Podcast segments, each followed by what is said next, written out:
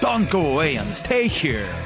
All you have to do is to listen to FM Gig. Ha!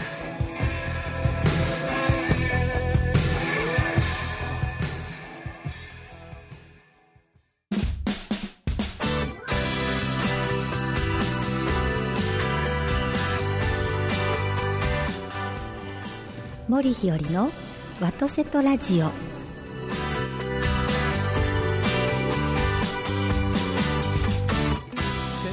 おはようございます森日和でございます今朝も元気に FM ギグ神戸ステーションよりお届けしてまいりますビリーさんおはようございますグッドモーニングでございまグすッドモーニングでございまおはようございすますいやービリーさん今週もですね私、えー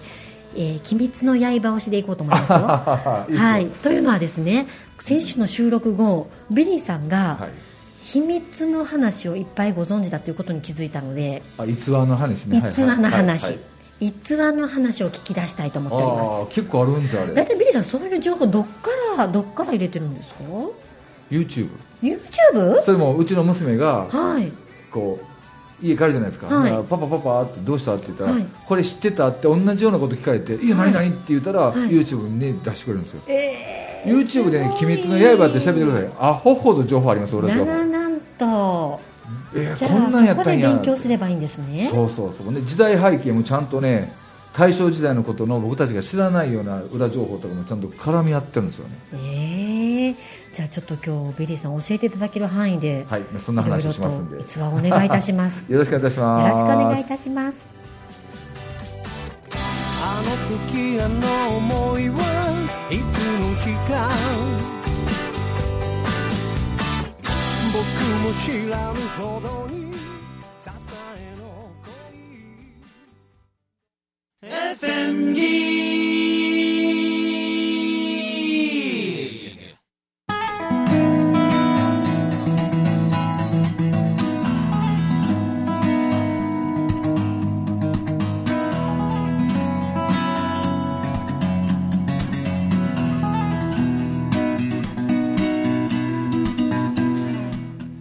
改めましておはようございおまはようごすざいますいやー今目の前にパソコンがあったのでですね、うん一応検索してみたんですね、はいなんかいっぱい出てきます相当あるでねしょ、これのどこにもういろんなものもう見まくってるみたいですよそのファンの方々あーってそうですかでいや僕はこんなふうに,、はいに分析するけどねとかっていう意な見がるほどそうするとねごいはい結構どっかの大学生とか、うんはいその研究員みたいな人が、はいい、や文献を調べたら結構こうだったんでこれすごいことなんだよっていうのをまた言ってる人がいるんですよそれは勉強になりますし、はい特にあのそんなに前のじゃないにしてもそう大正時代のことってあんまり知らないですよね日本人ってねあの多分ひろちゃんも詳しいと思いますけど、あの太平洋戦争でうんうん終戦になったじゃないですか、はいあの特に大正時代のやつってごっそり全部なくなってるらしいですね、うんはい、はい、そういう中でやっぱりこの知る機会としてはいいですよねそうあの短いって言われてる大正時代のことはがいすっごい濃く入ってるみたいなんうですよ、ん15年でしたよね確15か年間大正時代はですね、そうですかですから昭和が60、まあ、 3 3年年弱ですね、はい63年でで、えっと、大正が15年ですけれども、平成が31年年うんで令和が、まあ、ですからまあ31足す64足すだから100年も経たないですねそうですそうですはいはーい、そんなまあちょっと前のことですけれどもわからないことが多いんですよねでもそういう意味では勉強になりますよね、そしてね私あの先週の収録後にビリーさんに聞いた本当にあー優しいなと思う話があってですねあの、はいかなおちゃんの名前の語源というのあがねついにかなおちゃんのねははーいそれちょっとぜぜひビリーさん教えてくださいい こんな放送で言うことじゃないんですけ皆どさんぜひこれも知って教えてもらったんですけどそのかなおちゃんっていう子がそのねこう売られそうになった時にどっかの橋の上で、あの胡蝶忍さんとお姉さんの胡蝶かなえさんはが、いこの子どうなんうんぬんって言って、でうんお金を払って自分たちでちゃんと買って、ではいまずお風呂に入っていったやっていう、はいで名前を付けなくちゃいけないっていうのは、うんでアニメは終わってるらしいんですけど、はいその後日談かなんかで書いてあったのが、ええええええ名前をとにかくこの子をつけなくちゃいけないって時に、はいかなえお姉さんが、はいこの子には将来いろんな好きな男の人ができて、うん笑顔がきっと素敵な可愛い女の子になってほしいからっていうことで、かなえっていう名前と、うで忍さんがほんでお姉さんにちなんだ名前で何がいいかなと思ったら、うんこの子に笑顔になってほしいからってことなんで、うんかなおつまりって並べると「えがお」に変わってるわけですから「んえ」っていう字が「お」に変わるからってことでうん笑顔になったので「かなお」になったらしいんですよすごい俺それ僕もそれね見て感動しましたですよ、感動しますね、うんいやー名前って本当大事なのでね、はいそんななんていうんですかあの愛情たっぷりの名前もらえてね、それまでのねかなおちゃんの人生はね大変だったかもしれないですけど、悲惨だったもんねい、やー嬉しかったでしょうねねうんでそれぞれになんかこうドラマあるじゃないですか加納ちゃんにもあるし、であの炭治郎にもあるし、はい善逸ってわかりますわかりますとよかあとうん伊之助とかね、はい彼らにもいろんな物語があってそうですねあと鬼の皆様にもね皆さんがいろいろありますよね そう僕だからう今んちょうど、まあ、このこの4月にはどう展開になったかわかりませんけど、うん今クライマックスなんですよねはい鬼あ物れ寺無惨がおーえっと映画ですか映画がね、はいあるのはあの煉獄さん編って言っあて煉獄さん編はいあのき機関車の中ではい行方不明になったりとか、はい人がいなくなるからっていうことで、はあの善逸と、えー、伊之助と炭治郎の3人が乗り込んでいってっていう、はいはいそれが映画そうですですねもうあのは、はいアニメの中では終わってるんですけどね、はいアニメで本の中でははいでその部分が映画化されてるわけであすよねそういうことですか、あの私26話まではいアニメーションを見たんですね、はいはいそれ以降もにあのテレビではやってらっしゃるんですかテレビはやってないんですよやですか、はいじゃあその26話と映画だけし映画かはい動画はないっていうことですね、であの映画の終わった後もしかすると始まるかもしれないって言われてるんですけうどね、ん漫画は続いてるんですか今続いててこの収録してるのが3月の初めなんですけど、はいはいちょうど今鬼仏寺無惨が、はいのクライマックスであと夜明けまで30分切ったんかなおーで禰豆子ちゃんがはい、ほぼ人間に戻りつつあそうですかの戦いの現場に到着しててっていう、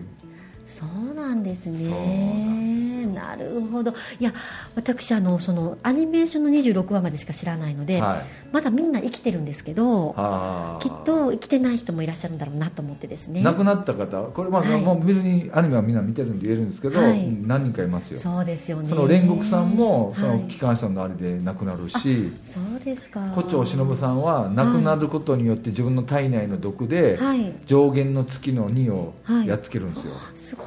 うんそうでかかのちゃんが、はいあの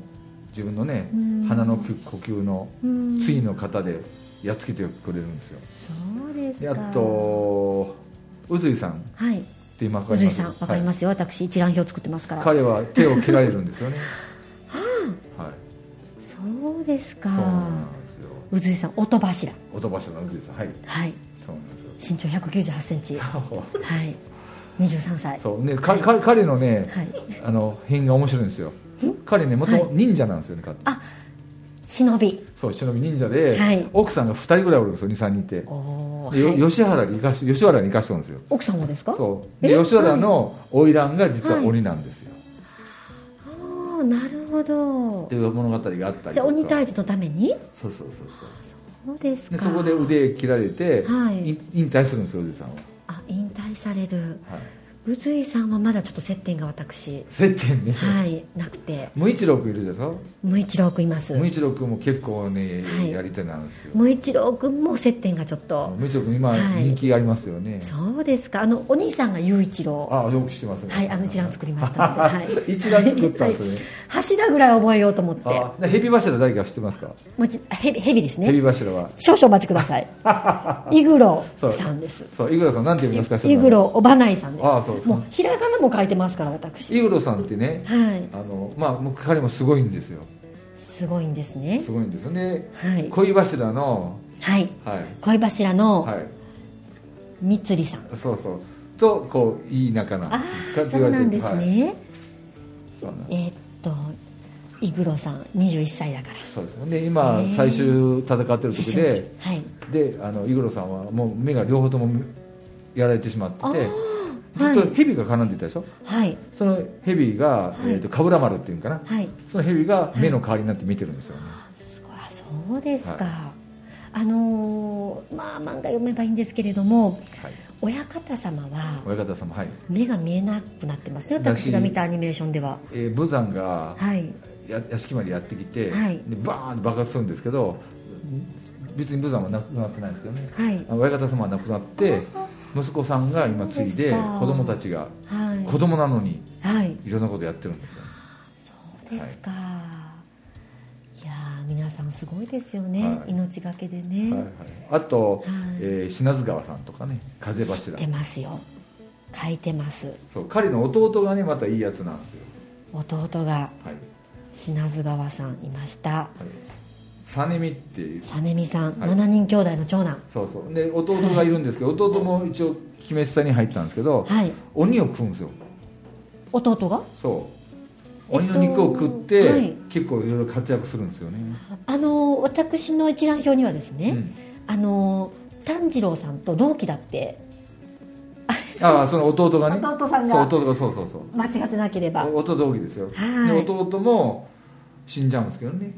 実美さんはマレチああはいはいはい マレチマレッチって分かっるて書いてます マレチって何ですか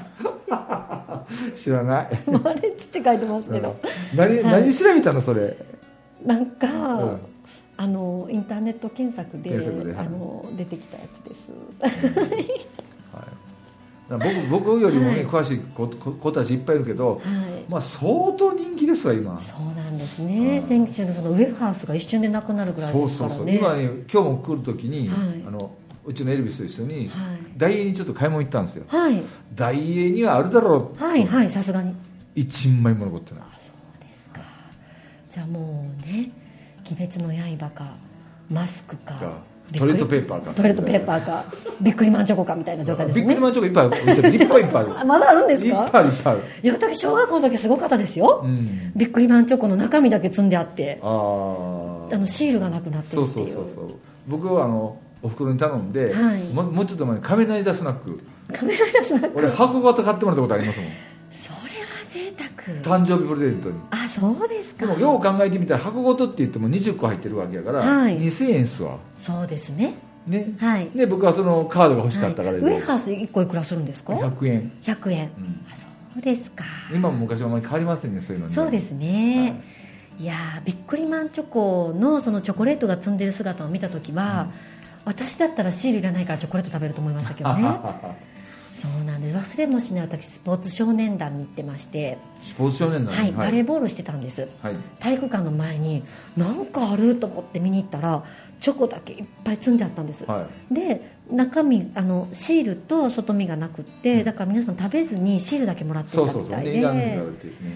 もうダメそんなことじゃダメです、うんはい食べ物は大事にしないとはああ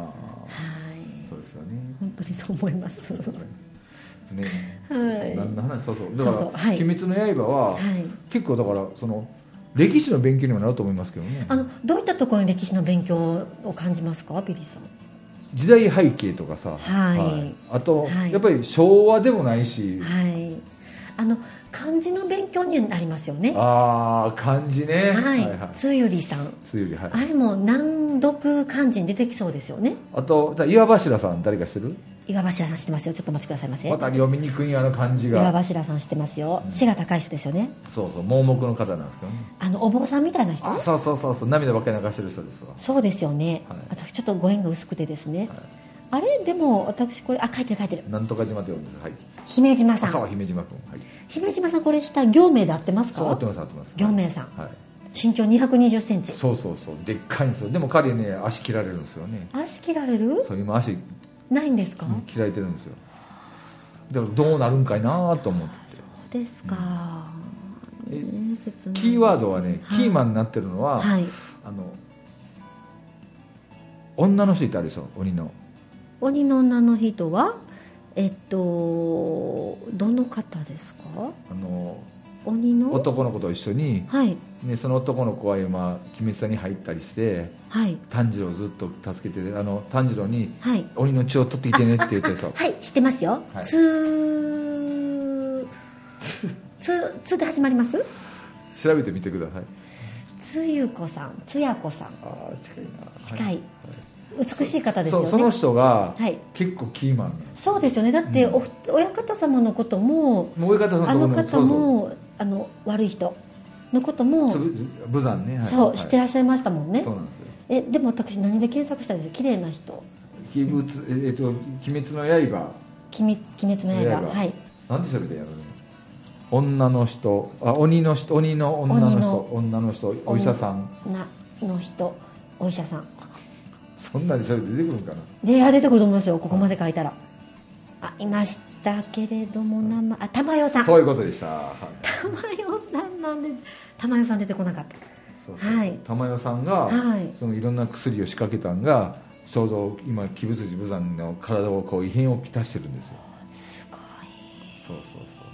うで彼女が作ったその人間に戻す薬の逆がね禰豆子ちゃんに今効いてるんですえよーそうですか玉代さん素敵ですよねでね僕が聞いた話によると、はいねずこなんてめちゃくちゃ名前変じゃないですかそうですねは禰豆子さん、い、はい、でねずこの中に「豆」っていう字書いてある豆でしょ入ってますだからあいつ鬼でしょ鬼ですあそうそうそうそうそうなるほどそれが絡んでるんじゃないかっていうのをなんか誰かが書いてましたわ、そうですうねん、、鬼退治をするのは豆ですねそうそうそうそうだからねずこだけはこうねう生んき残ってたわけよそうですか、い、やー他にも何かこれはっていうのありますかビリーさん鬼滅の刃ですから、うんとにかくね、うん僕もハマったから言うんじゃないですけど、はい読んでみたら面白いですよねで僕そうはですよね大正ロマン大正時代のことっていうことで、はいふっと思ったのはそはのい大正のことを全然勉強しなかったなとはいいうので、大正にまつわる本とか調べてるんですけど、はいないんですよねそうですかないんですよいやあの私たちの戦争もそうだと思うんですけれども、今70何年か経っていますけれどもすで、にあの40年50年経った時は、多分あの日本も高度経済成長で、うん戦争のことってちょっとやっぱり戦後生まれの方も増えて、あのあまり話さなかったり記憶触になれてはくいけなっなかってたんで、はいいたと思うんですね、で明治維新から45年後には大正だと思うんですね、はもうもう明治維新のことも話さなくなった時代だと思うんですね、ましてや大正時代というのはあの戦争起こるまではですね、まあ言ったらあのへ平和というか豊かなうんあの文化の方に花開いた時代でもあったと思うので、そういう意味では今と結構似てる部分があるんじゃないかなっていううんいわゆるその平和にこうなんかこうまあなんかこうなんへんこ言いたいんですけど言葉が出てこないんですけど、い、わゆる平和ボケみたいなうん状態っていうのがあったんじゃないかなと思うと今本当にあの見るべきものなのかなっていうふうに思いそうなんまですすよね。でね日清戦争日露戦争になっていってとういう、んその間のことでで僕調べて分かったのがそういうはい明治維新からはい大正になるまでの、その大正時代までのもしくはうーんと昭和のはい戦争始まるまでのこの期間の本って、はい7000冊ぐらいが全部持って帰ったらしいんですね、ああそうですかじゃあもうだ全かくら、ねこれを聞いてらっしゃる方でその、ね、なんか大正のいろんな歴史背景とかのいい本があって教えてほしいんですけど、うんないんですよ、いや私ね全然話違うかもしれないんですけれども、あの先日ですね私の好きなあのテレビ番組といいますか、はい録画してる番組がいくつかありまして忙しいから録画してるのね録画してるんです、最近録画がパンパンになって撮れてなかったっていうショックな出来事がありまして 消さなきゃいけないんですけど、うんその一つに「あの歴史秘話ヒストリア」という NHK の番組があるんですねでそれをあの見た時にですね、あの歴史ってやっぱり新しい文献とかあの発見があると変わるじゃないですか、うんはいですから私たちが教科書で習った時とはちょっと違ったりとかうんしてると思うんです、うあの織田信長さんも実は優しかったんじゃないかみたいな話があったりとか、うんいろいろあの新発見があったりすると思うんですけれどもその歴史はヒワストリアであの紀元前2世紀っておっしゃってたかなあれせえ紀元後2世紀かな、あの文字がなかったであろうと言われていた日本において、うん時代のすすずりだろうと思う石が出てきたんです、うんでそこに字らしきものが書かれてるんです、うんなのでそれが本当にすずりで字だったら、うん日本にはあのもっともっと思っていたよりも200年前からえーこの時から字があっただろうと思われるその200年前から字はあったんじゃないかっていう新発見があったっていうことなんですが。あの古事記が、まあ、書物の中では一番最古っていうことになっていてもちろん木簡とかは出てきてると思うんですけれども、それを思いますと見事にそれまでの書物は消されてるなと思って、うんでそれを消されたのはもちろん歴史詳しい方からが聞いてらっしゃると間違ってると言われるかもしれないんですが。あの蘇我氏の家が燃えた時点ぐらいだなと思ってるんです、うんその後古事記が編纂されていてあの、まあ、歴史を書きましょうということになっていてそれも人によってはその時のミオのために書いた部分もあるっていうふうなおっしゃる方もいらっしゃると思うんですけれども消し方が見事だなと思ってうん本当にそれ以前の書物がないんですなよいでねすよ。ねはいはいで本当に漢字から始まってるっていう文化に日本はなってるんです、ですからその前日本に使われじ日本で使われてた文字は残ってないんですよね、うんでも何か言い伝えとか発見おされてる勉みた強いにされてる方は、急にねはいうんあのえっと紙お文字とか、うんあの知ってらっしゃる方いらっしゃいますけど、いでも書物として公には全く見られないんです。ないですねあの公じゃない文章で天皇陛下書かれましたみたいなことで紙お文字が残ってたりはするんですけど、全く表には公式の文章としてないんですはいはいこの歴史の消し方がすごくって、どういうことがあってこんなにうまく消せるのかなと思ったりとかもするんですね、うんでも文化はねやっぱり継承していかないといけないものなのでそうなんですよねはいこれから消えることはないと思ってるんですが、うん実際にねその大正時代の書物はたくさんなくなったっていうことをないんねですよおっねしゃってますからねだからね、特にひょりちゃんとかいろんな人にその、はいお願いしたいのは歴史の話ね例えば、はい白子もひとみさんもそうなんですけど、はい特に僕あの明治大正の話をね、はいどんか調べてそうねですね話してほしいんですよあの私ねあの日本人がもっともっとあの、まあ、どういう生き方をしたらいいかとか考えるときにやっぱり素晴らしいご先祖様たちの話を聞くことも大事だなと思っているんです、い、わゆる偉人の話、うんその偉人の話もあんまり遠い人ではなくってそうそうそうそうそう、はい100年未満ぐらいでね、はいはいの方だとより身近で,、んでその方の足跡もたどることができるので、それこそその足跡をたどることによって観光なんかもしてくださったらいいなとかも思うんですけれども、なんかそういう偉人の話ももっともっと表に出すというか聞き聞きたいですよね。でもそう早いことせんとね、はいもう明治のことなんて分かってる人がほぼいないじゃないですかで大正の方ももう終わっちゃーっていうぐらいで、ね、昭和の初めの頃のしてる人も、はいもう80歳ぐらいになってるじゃないですか、はい、いや私ねあのあ素晴らしい活動だなと思う一つにですね、はいあの仲間がですね戦争体験を聞いて回るっていうあいいですねやっぱりはい残しておかないうんとなくなってしまう、でも戦争体験のある方例えば自分は大和に乗ってましたとかっていう方々って、あの身内は話聞いてくれないっていう方が結構多くて。うんあのおじいちゃんの話ってなんか戦争の話聞きたくないとかっていうこともうん今はそんなに聞きたい方の方が多いのかもしれないんですがうんちょっと前はよく言われたんですみたいですねだからあの戦争の話されない方が多いみたいででもその方はもう研究なので聞きに行かれるんでうすんじゃあそうすると全部文書にして残るんです。はい、いいですねなのでんやっぱり亡くなってしまわれると聞けないのでいい活動だなって思いますね。その通りですうんうんなので特攻に行かれた方のお話ですとか、はいはいはいはい、絶対聞きたいですよね、はい、いろんな戦艦に乗ってらっしゃった方のお話ですとか、はいあのまとめてらっしゃいますね、あの僕聞いててすごいなと思ったのは小野田さんっていうあ小の野田さんはい、はいフィリピンやったかどっかで発見されたあっていう、ーはいはい30年間ぐらい、はいあの方が日本帰ってきて、はいその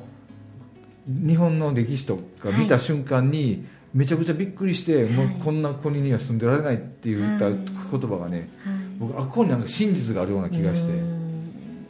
あの方はもうずっと30年間そうですねそのままの状態でおって日本に今はい戦争が終わって帰ってきて30年経った日本を見たら全然自分たちのことがねじ曲げられて伝わってるって言われたあれがうねんどうも僕忘れられなくて、うんあの戦後一瞬でねじ曲げられましたからね、はいまあそれはしょうがないですもんねう負けてしまったんでそうなんですよね、はいでも時は経ちましたのでやっぱり戻さないといけないなと思いますね、はいうん、そう思いますそうしないと申し訳ないですよ命がけで日本を守ってくださった方々に対してなのでそれはしっ本か当りにやあっっていたかないことは本当のこと、はいで作られたことは作られたことっていうのはをいちゃんとした方がね、はいはいそうじゃないと作られたことまで事実だと思って子どもたちが育ったら、はいやっぱりこの国際社会において子どもたちは大きなハンデを背負背負いますよ、やっぱり作られたものは違うと言えないとですねはいかわいそうですね。うん、にそういうのをなんかか特にひろちゃん女性じゃないですか、はい。女性から見た、はいそういう明治のこと、大正のこと昭和のその大東亜戦争のことなんかをね、伝えていっていただいたらいいと思うんですよね伝えたいですし、うんやっぱり女性なので女性の在り方っていうものは伝えたいですねですよねうん、やっぱり私の考え方って多分古いです、うんだいぶ古いと思うんですあのできてませんが男性の3歩後ろを歩くっていうのがあの正しいと思うタイプなんですねそうなんですなのであのそういうことも実は発信していきたいしていかなきゃいけないなって思う最近特に思ってますはい散歩をねあの後ろ歩く本当の意味を知ってほしいですよね、うーんぜひあのぜひその本当の意味もビリーさんから聞きたいなと思いながらはい散歩下がる本当の意味ってビリーさん今お話しできるもともとはい武士の方の歩き方なんですけどはい何、かあった時に刀とか抜ったりとかはいはい何、かした時に女の人守ろうと思ったら、うんあんまり近寄りすぎると守れないんですなよねるほど、はいで大体悪いやつってなるほど後ろからじゃなくて前前から来たらしいんですよ、で日本のいいところは、はいはいどんな悪いやつも不意打ちとかせずにちゃんと正々堂々真正面から来るらしいんです、うんその時に散歩下がってたらうん後ろで隠すこととか守ることできるっていうのがあったので、うん散歩後ろ歩いてきなさいって言われたって僕はは教えてもらったんで,、あそうなんですねということは女性のあり方だけではなくて、うん男性のあり方そうなんもですよ教わることなんですねそんなね男が威張ってるだけじゃなくてやっぱりその大事なこう女性や家族を守るために散歩下がりなさいと、なるほどっていうふうに僕はあの合気道の先生に教えてもらいましたけどうーね、んあの、はい私は日本の美しいことを話す仕事なので、はいただあのだから何かが悪いとか比較とかっていうのはあの文化の違い価値観の違いだからあんまり言わないようにしてるんですけど、ただちょっと聞いた話では、レディーファーストああのは話なんかね、女性が先行くことによってみたいなことを聞いたことあるんですが、はそれが本当だったらちょっと怖いですようんね。それね中村文ちゃんとよく言ってたんですけど、はいレディーファーストってあの海外から来たやつじゃないですか、はいあれってこう先に行くってやってますけど、はいあれ女性を縦にしてるみたいなはいってお聞きしたんですはい、僕もそう聞いてますよね、はい、はいなのでねあの今の社会ではそういうことはないので、 はい女性をこう尊重してくださることも日本男性もできた方がいい、うんはい両方できた方がいいんですけれども、でもその由来というかね、うんことの始まりを聞くと日本人女性って本当に大切にされてきたなって思うんですよね、はいうんうん年中行事を見ていても、女性を守る文化が本当にたくさんありますので、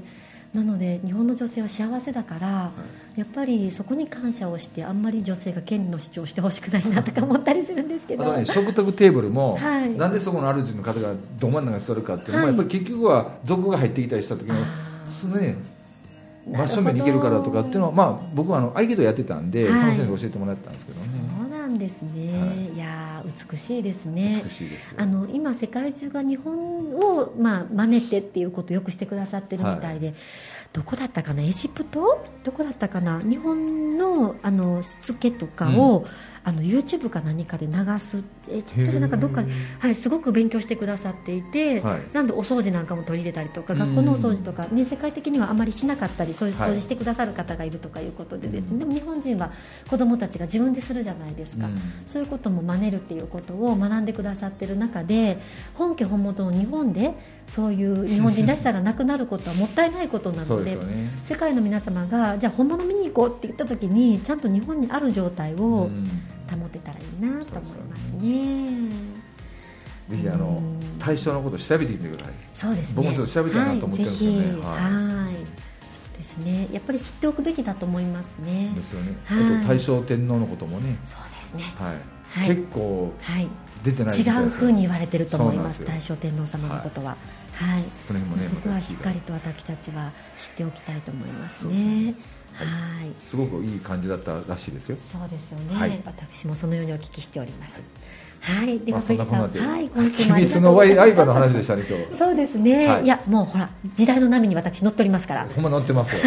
びっくりしましたよちゃんとねパソコンにちゃんとねデータ書いてあるっていうのすごいです覚えよなあねかん思ってですね、はいやっぱり時代の波に乗るために載ってくださいありがとうございますまあ来週また違う話題ではい、ぜひありがとうございまどうもありがとうございました